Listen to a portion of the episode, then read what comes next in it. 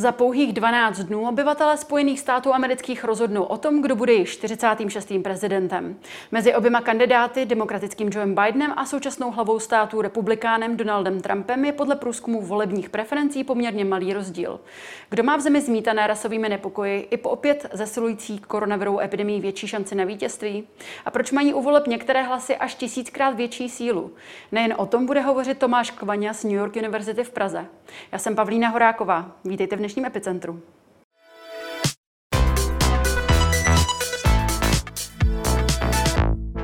Dobrý den, pane Klovaně, vítejte ve studiu. Dobrý den a díky za pozvání. Děkujeme, že jste přijal. Já půjdu rovnou k věci. Pojďme se podívat na oba kandidáty amerických voleb. Jak si podle vás necelé dva týdny před volbami vlastně vedou? No tak podle všech těch průzkumů a prognoz a mo- předvolebních modelů to zatím vypadá tak, že velkým favoritem voleb je paradoxně vyzivatel a to je Joe Biden, bývalý viceprezident a demokrat. Eh, prezident Trump, eh, republikán, je v defenzívě a hlavním důvodem je pravděpodobně ta pandemie covidu. Mm-hmm. Jaký je Donald Trump vlastně prezidentem? Tak, eh, je dobrým prezidentem? Není dobrým prezidentem. Donald Trump je jedním z nejhorších prezidentů eh, v dějinách. Je samozřejmě těžké ty prezidenty porovnávat, protože prezidenti eh, se nám vlastně řadí až do 18. století. V 18. století, koncem 18. století vznikla republika Spojené státy americké. Od té doby jsme měli 45 prezidentů. A takže detailně neznáme, jakým způsobem vlastně fungovali někteří ti prezidenti v tom 19. století. Pochopitelně nemáme filmové záběry, nemáme magnetofonové eh, pásky z té doby, ale Donald Trump je jednoznačně nejhorším prezidentem té, té moderní historie a je to Především proto, že je to člověk, který nerespektuje demokratické instituce. Je to takový ten populista, mm. který ale je nebezpečný institucím, který nahlodává demokratické instituce, podkopává je celkem cíleně. A e, v tomto smyslu, v tom uh, smyslu integrity institucí, je vlastně i jakýmsi nebezpečím pro tu demokracii samou. Mm-hmm. Když si připomeneme některé jeho konkrétní chování, on je známý svým postem kroužkám, které nosí jen občas. Během pandemie jsme od ní zaslechli i eh, to, že bychom měli pít dezinfekci, abychom se chránili před koronavirem, který on sám ale potom chytil. A také v neposlední řadě je jistě problematické i jeho, je problematická jeho neochota odmítnout podporu ultrapravicových radikálů. Která z těchto vašich, eh, ne, který z těchto postojů považujete za nejproblematičtější? V tuto chvíli asi jeho postoj k pandemii, protože to, je, to má nejreálnější dopad ze všech těch jeho, problematických výroků, chyb a kroků. Eh, ostatní mají pochopitelně velmi, velmi špatný eh, dopad na Spojené státy, ale ten dopad je dlouhodobý a symbolický, kdežto jeho neochota přijmout základní vědecká, vědecká data ohledně pandemie má přímý dopad na smrt mnoha tisíců Američanů. Připomeňme, že v Americe zemřelo nejvíce eh, lidí eh, z těch, z těch eh, vyspělých států na světě, přes 220 tisíc. Mm-hmm. To je mimochodem sedm, přes 70 útoků na, na světové obchodní středisko v roce 2001. Ano, tam zemřelo asi 3 tisíce lidí je to vůbec nejvíc eh, mrtvých v Americe eh, po eh, druhé světové válce a po občanské válce v přepočtu na obyvatele. Takže je jasné, že Trump, protože nerespektuje ta opatření, protože dokonce mnohdy podkopává to opatření vlastní vlády a vlastních epidemiologů, těm svým, těm svým příznivcům signalizuje, že ta situace není zase až tak špatná, a bohužel celá řada z nich právě kvůli tomu úplně zbytečně onemocněla, někteří z nich i, i, i zemřeli. Mm-hmm. Co tady považujete za jeho největší prohru během, během té doby, co byl nebo co je americkým prezidentem a co naopak myslíte si, že by se dalo považovat za jeho největší vítězství?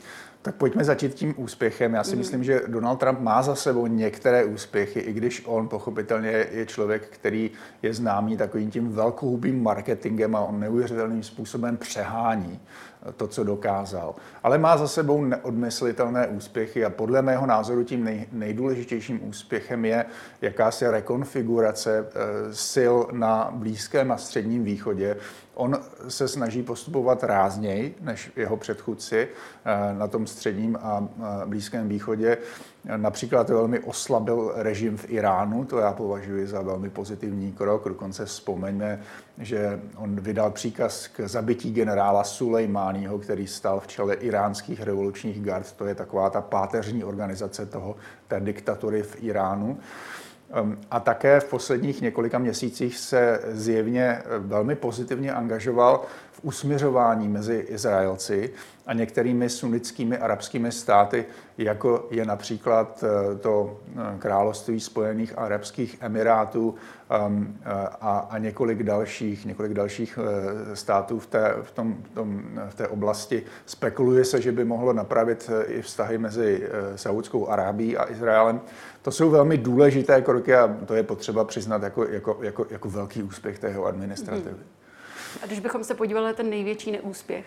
Já bych k tomu eh, demokratickému podkopávání nebo podkopávání těch demokratických institucí možná přiřadil eh, nerespektování, nerespektování fakt. Ehm, Donald Trump se každý den dopouští mnoha výroků, které jsou v rozporu s realitou a v rozporu se základními fakty.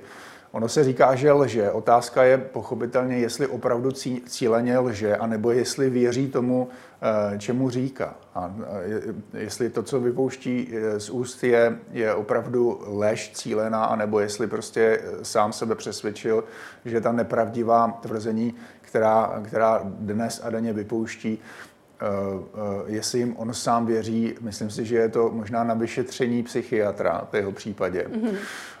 Taky si myslím, že by měl respektovat názory expertů. A to nejenom v otázkách například té pandemie COVID, ale i například v otázce globální změny klimatu. Tam je zcela neodmyslitelné a, a, a jasné, že prezident je obrovsky důležitým symbolem v té komunikaci. Pokud Donald Trump říká, že globální oteplování je největší podvod století, no tak to jde proti všem vědeckým poznatkům a pochopitelně tím ovlivňuje celou řadu lidí, kteří se v tom neorientují a kteří si myslí, že prezident má pravdu. A to má pochopitelně dopad na, na, na řadu opatření právě v oblasti té ekonomiky. On vlastně během posledních dnů dokonce tweetoval ohledně toho, že pokud budete volit Bidena, pozor, on se bude řídit uh, rady odborníků, což samozřejmě Biden okamžitě využil ve svůj prospěch, protože to je věc, která by měla být pozitivní a ne negativní, což asi doplňuje to, co vy jste teď já řekl. Si, já si vzpomínám, eh, když jsem byl ve Spojených státech, tak uh, jsem četl takový zajímavý citát člověka, který dnes už nežije, Williama F. Buckleyho, který eh, byl jedním z důležitých eh, konzervativců a potom neokonzervativců, založil časopis National Review. On už někdy v 60. letech řekl takovou poměrně legrační větu, takový bonmot, eh, proti intelektuálům, kteří byli hlavně na levici. On říkal, já bych mnohem radši byl pod vládou prvních dvou tisíc lidí v telefonním seznamu z Bostonu, mm-hmm než eh, tisíce, eh, tisíce profesorů z eh, Massachusetts Institute of Technology a z Harvardské univerzity.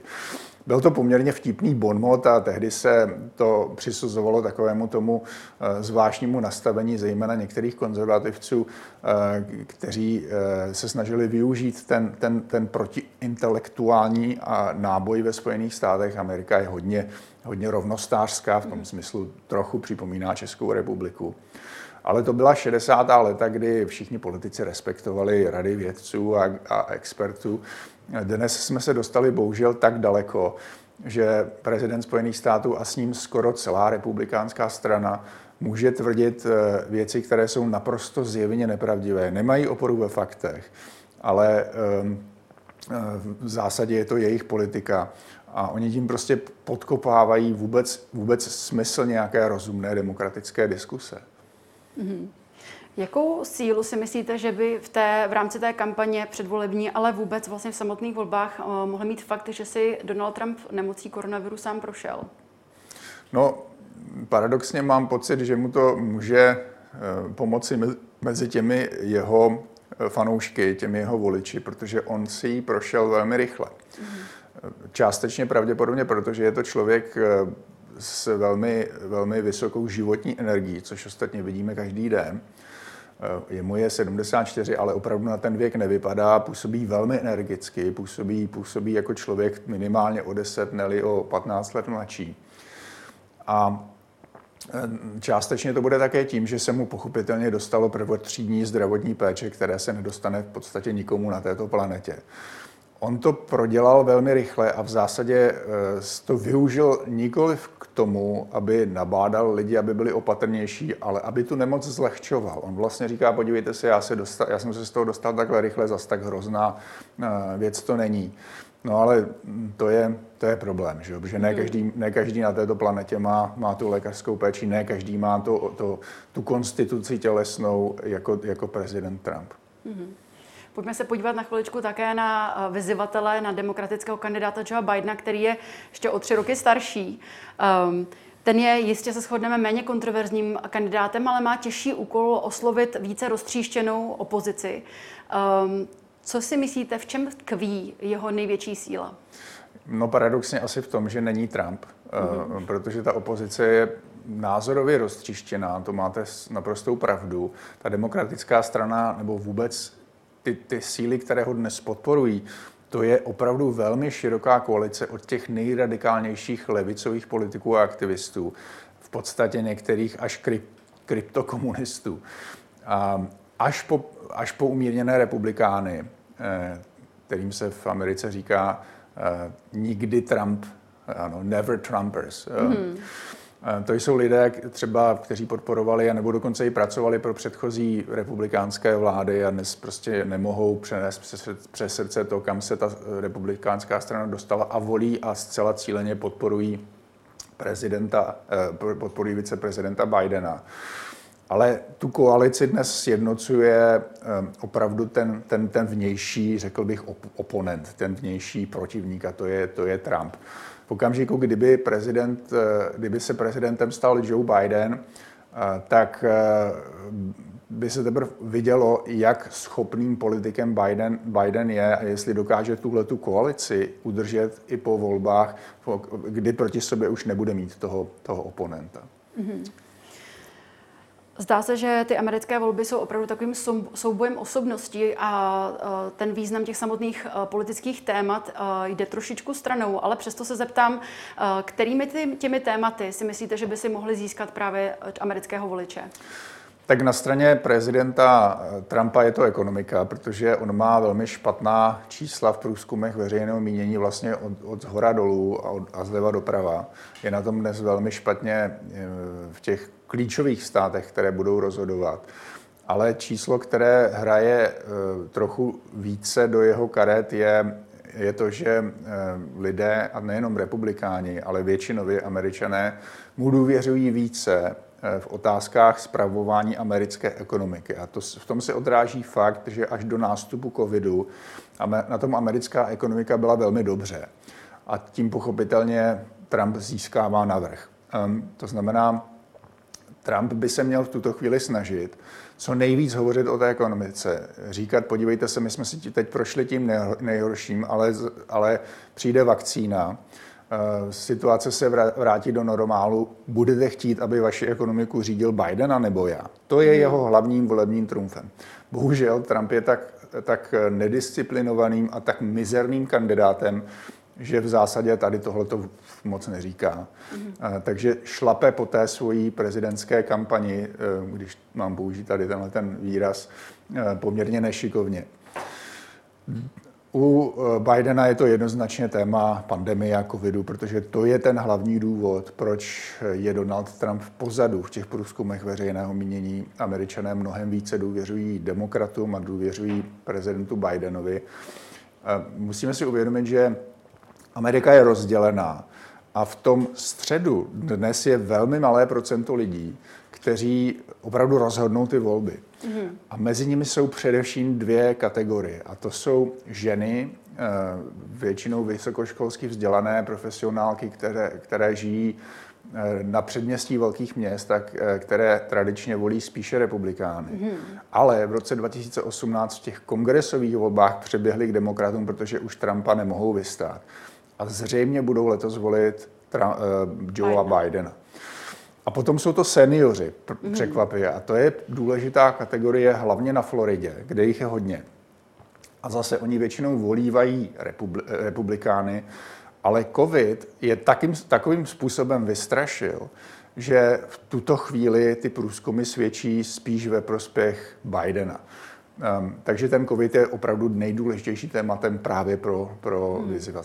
vyzývatele té důležitosti Floridy v, v těchto volbách se ještě dneska dostaneme, ale já bych se ještě chtěla zeptat uh, na, na, na té viceprezidenty. Um, jakou roli v současných volbách hrají ty kandidáti? Připomenu, že za republikány je to Mike Pence a za demokraty Kamala Harrisová. Více než normálně. Normálně nehrají téměř žádnou roli, mm. i když paradoxně je to velmi důležitý post. Všichni víme proč, když prezident ve funkci zemře, tak automaticky se prezidentem stává jeho viceprezident. Um, normálně jim ale američané nevěnují moc pozornost a takové ty viceprezidentské debaty bývá vždycky jenom jedna před těmi volbami a my jsme ji viděli před několika dny, tak mo- nepřitahují moc pozornosti. Letos je to trochu jinak, právě proto, že prezident Trump si prodělal covid a to Američanům připomnělo, že teoreticky by se prezidentem mohl stát Mike Pence. Mm-hmm. Um, a pochopitelně na té druhé straně 77-letý Joe Biden, který je v politice v 50 let a kterým, kterému bude v eh, příští měsíc v listopadu už 78, to znamená, kdyby on vyhrál, tak by se stal vůbec nejstarším prezidentem, nejstarším zvoleným prezidentem v dějinách Spojených států je takovým trochu opakem prezidenta Trumpa. O, na něm už je věk trochu vidět. Hmm. Nesnad v tom smyslu, že by nevěděl, co říká. Samozřejmě ta republikánská propaganda se ho snaží vykreslit, takže že je mentálně, mentálně na tom špatně a že, že, že je senilní a tak, tak to vůbec není pravda. Um, ale není tak energický. Ano, na něm hmm. ten věk je už trošku vidět, um, nedokáže reagovat úplně rychle, na věci, na které by měl mm, reagovat a Tady vlastně do popředí vystupuje jeho viceprezidentská kandidátka, kandidátka bývalá senátorka z Kalifornie, ještě pořád senátorka z Kalifornie, Kamala Harris, mm. Harrisová. A um, všichni se na ní samozřejmě zaměřují, protože to je ten člověk, který se případně může stát prezidentem, kdyby se, nedej bože, po zvolení, mm, po případem zvolení Bidena, Bidenovi něco stalo ale také proto, že se předpokládá, že kdyby Biden vyhrál, tak on nebude kandidovat za čtyři roky znovu. Mm-hmm. Ano, kvůli právě svému vysokému věku, kdy mu, kdyby mu bylo 82. To je spekulace, on to neřekl naplno, ale všichni to předpokládají. No a pak, pak má největší šanci, nebo velkou šanci získat tu demokratickou nominaci těch příštích volbách právě Kamala Harrisová. No a připomeňme, že Kamala Harrisová by eh, v takovém případě byla, kdyby, kdyby byla zvolena, vůbec první ženou eh, v historii Spojených států, první prezidentkou a navíc první, první černoškou. Mm-hmm. Vy jste říkal, že ten rozdíl mezi těmi kandidáty je už poměrně velký, ale přesto se zeptám, eh, za jakých podmínek si myslíte, že by ještě Trump mohl eh, ty statistiky zvrátit a vyhrát? On dnes vede v těch klíčových státech, v těch, těch státech, kde se bude rozhodovat, to znamená například na tom středozápadě, v státech jako je Michigan, Pensylvánie a a Wisconsin vede výrazně, to jsou státy, které Trump vyhrál těsně, ale vyhrál. Dnes tam výrazně vede Biden, mm-hmm. výrazně třeba o 8% průměru. Dokonce vede i v trochu méně e, ve státech na jihu, které bývají spíše republikánské, jako je Florida, Severní Karolína, Arizona. Ale Eh, ten, eh, ten rozdíl je relativně malý a ještě je možné tu situaci zvrátit. Mm. Ano. To znamená, těsným způsobem je možné si představit, že by Trump vyhrál. Pravděpodobně by to souviselo s nějakou obrovskou chybou, s nějakým obrovským lapsem eh, ze strany Joe Bidena tomu například by mohlo dojít k té debatě, ke které se, ke které se chystá tento týden, mm-hmm. jak Trump, tak, tak prezident, viceprezident Biden. Um, a samozřejmě je možné, že v těch volebních průzkumech, které sledujeme, je nějaká chyba. Mm-hmm. Já vám dám příklad. Teď se třeba prokazuje, že v některých těch státech na středozápadě se uh, vidíme číslo těch nově registrovaných voličů uh, větší u republikánů než u demokratů. Ano. To znamená, že existuje skupina voličů, zejména takoví ti bílí muži bez vysokoškolského vzdělání, kteří jsou největšími fanoušky a podporovateli prezidenta Trumpa. Ehm, a tahle ta skupina, pokud je dost velká, tak se neobjevuje v těch průzkumech veřejného mínění, ano, v tom vzorku, nebo se neobjevuje dostatečně. To by mohlo být součástí další volební chyby, podobné, jakou jsme sledovali před čtyřmi lety. Takže to je ta jedna z nadějí prezidenta Trumpa. Podle těch předvolebních modelů Trump má dneska nějakou 10 až 15 procentní šanci vyhrát prezidentské volby. To znamená, prezident, viceprezident Biden má tu šanci 85% až 90% vyhrát. Um, to vypadá jako hrozné číslo, no to, hmm. ale lidé málo rozumí těm pravděpodobnostem. To neznamená, že Biden vede 85-15. Ano. Hmm. To znamená, to například, kdyby eh, prezident, viceprezident eh, Biden vedl 85-15, tak eh, když si hodíte kostkou, tak máte jednu z šesti možností, že vám padne ta šestka. Hmm. Ano. Um, a je to malá šance, ale může se to stát. Mm-hmm.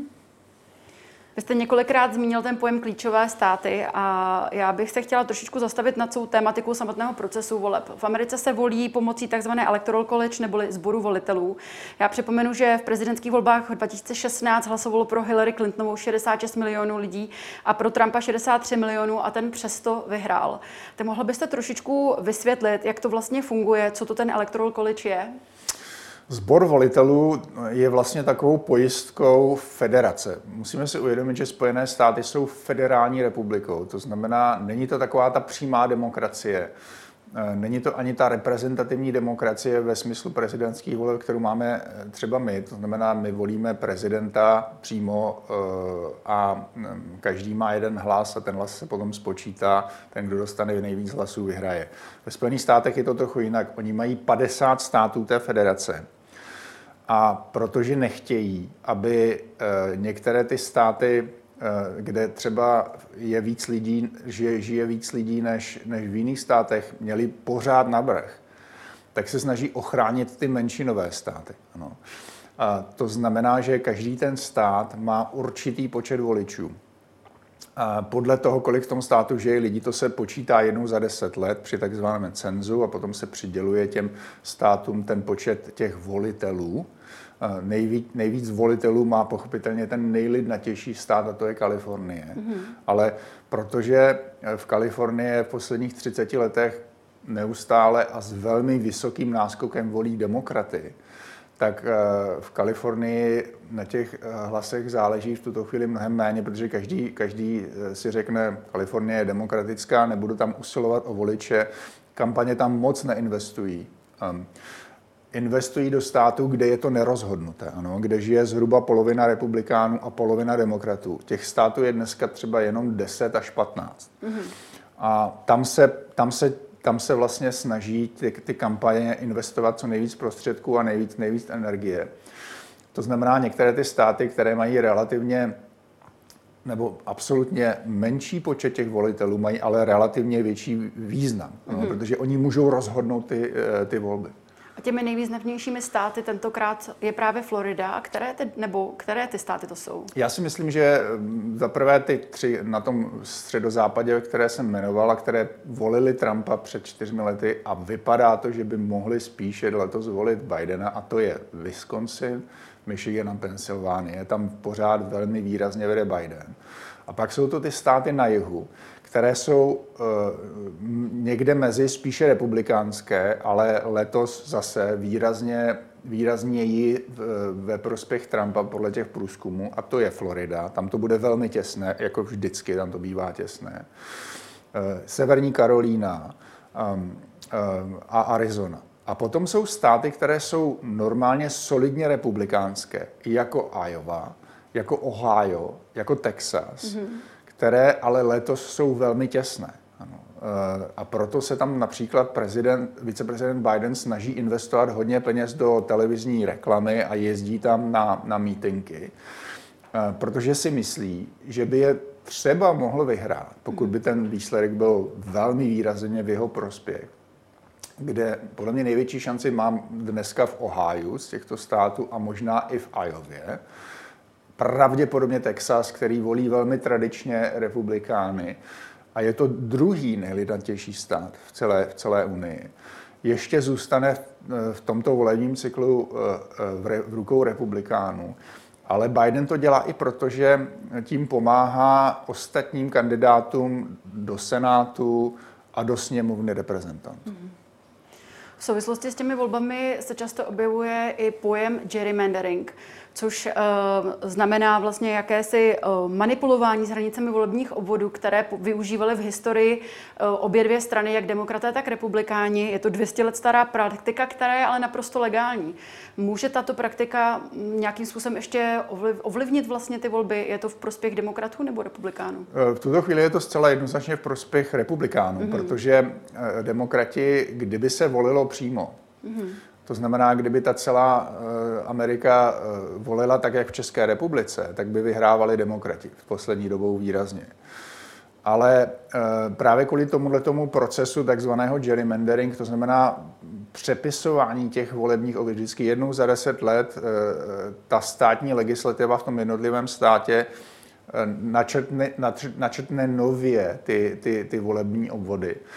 A oni to dělají v obě strany tak, aby, aby vytvořili ty volební okrsky tak, aby prostě ti jejich zástupci, to znamená reprezentanti, do, do sněmovny reprezentantů měli největší šanci být zvoleni. Takže dneska existuje velká řada, eh, eh, celá řada těch, těch, těch okrusků, které eh, favorizují, favorizují republikány. Tahle ta praxe začala paradoxně kdysi tak, aby v aby, aby se umožnilo menšinám, aby měli své zástupce. No, to znamená, on, dříve se to dělalo hodně tak, aby eh, například se načetl ten, ten vole, volební okrsek eh, tam, kde žijí eh, Černoši nebo, nebo, nebo Hispánci, tak aby oni si mohli zvolit své reprezentanty do kongresu. No, ale ta, ta, ta praxe se vlastně rozšířila na, to, na takové to nestydaté politické manipulování, takže jak demokrati, tak republikáni podle toho, kdo má navrh té státní legislativě, se snaží manipulovat tyhle ty volební okrsky ve svůj prospěch. Trvá to vždycky 10 let.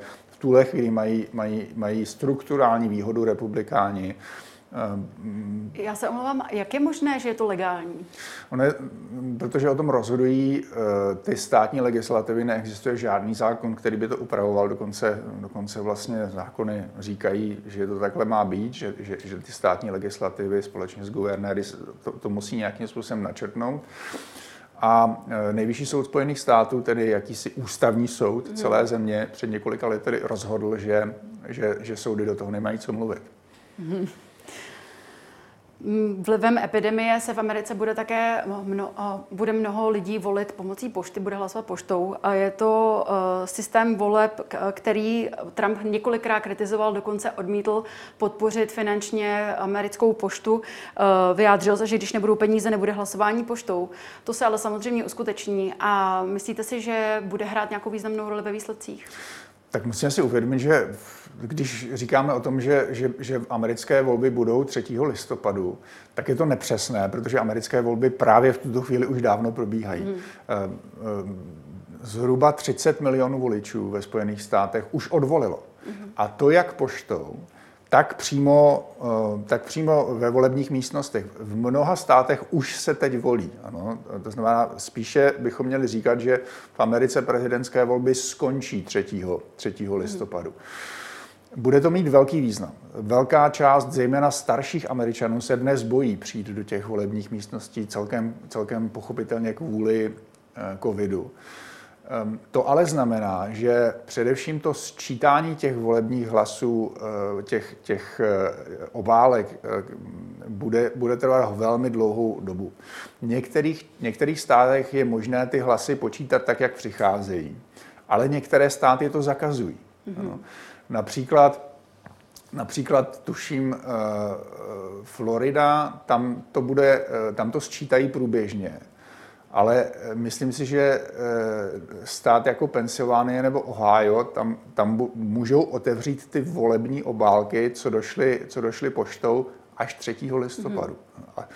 Takže a pokud jich bude mnohem více, o mnoho milionů víc než normálně, a to bude, tak se to, vole, tak se to sčítání těch hlasů protáhne na několik dnů i třeba. Jo. To znamená, je docela možné, že my nebudeme znát opravdového vítěze těch voleb mnoho dnů. Někteří lidé straší, že to může trvat dokonce i několik týdnů, pokud by došlo ke sporům mm-hmm. mezi republikány a demokraty o některé ty hlasy, tak jak jsme to zažili v roce 2000 na Floridě.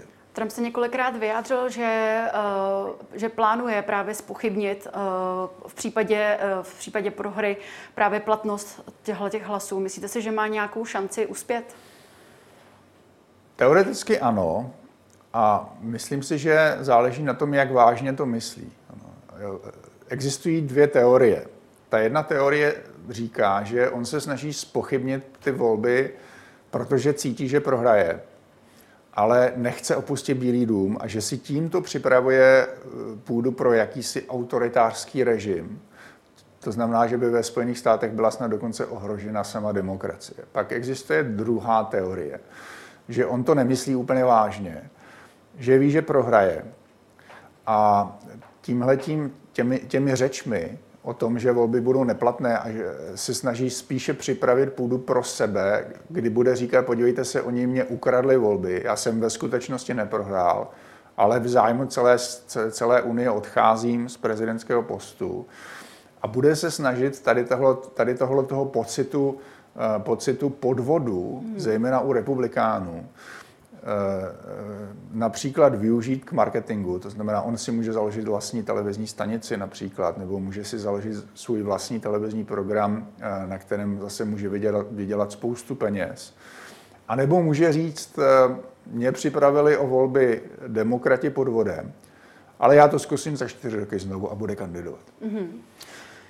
Jakou roli by v tomto eh, případě mohl hrát právě ten nejvyšší soud, kde on si teď eh, momentálně nominoval Amy Coney Barrettovou, eh, která při grilování před Senátem tedy tak trošku selhala, nedokázala vyjmenovat ani všech pět práv, které občanům Spojených států uděluje první dotek americké ústavy. Um, proti, její, na, proti její nominaci vystoupily už stovky akademiků z její univerzity. Uh, jakou roli tedy hraje to, že si tam snaží dosadit teď vlastně svého člověka těsně před volbami? Tak to je normální. Každý, každý prezident se snaží dosadit svého člověka. Problém je spíš v tom, že republikáni odepřeli toto právo prezidentu Obamovi naprosto protiústavně, mm. protože prezident Obama v posledním roce svého mandátu měl právo nominovat za zemřelého konzervativního soudce nového, eh, nového soudce, ale Senát tehdy v rukou eh, republikánů řekl ne, prostě je, je volební rok, prezident Obama odchází z funkce, musíme počkat až do do situace, kdy budeme mít nového prezidenta. To bylo naprosto nelegitimní. Ano, to hmm. bylo prostě protiústavní, ale bohužel tomu nikdo nemohl zabránit. Eh, teď se stala ta situace, že ještě daleko blíže volbám, dokonce v době, kdy už američané volí, eh, prezident Trump si prosazuje své, svoji soudkyni, ta, té soudkyně by se chtěl zastat, to je velmi kvalitní, velmi kvalitní a velmi, velmi inteligentní um, kandidátka. Mm-hmm která je pochopitelně velmi konzervativní, ale na to mají, na to mají konzervativci konec konců právo si nominovat svou soudkyni. Ale e, může to mít velký význam. V roce 2000 během těch v, sporných voleb rozhodovaly stovky hlasů na Floridě. Ta Florida se stala, že to vš, ty, ty, ta konfigurace těch jednotlivých států e, došla k tomu, že ty volby skončily vlastně remízou. A rozhodovalo se na Floridě na té Floridě, kde odevzdalo hlas, odevzdali hlas miliony a miliony voličů, rozhodovalo několik set hlasů. Ano. To znamená, tam došlo k přepočítávání. To přepočítávání se dělo několikrát, trvalo několik týdnů. A to přepočítávání zastavil až nejvyšší soud Spojených států.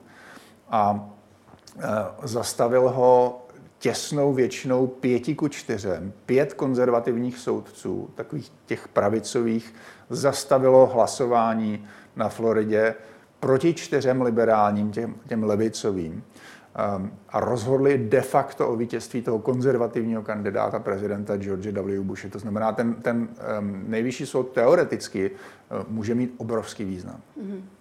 Poslední otázka.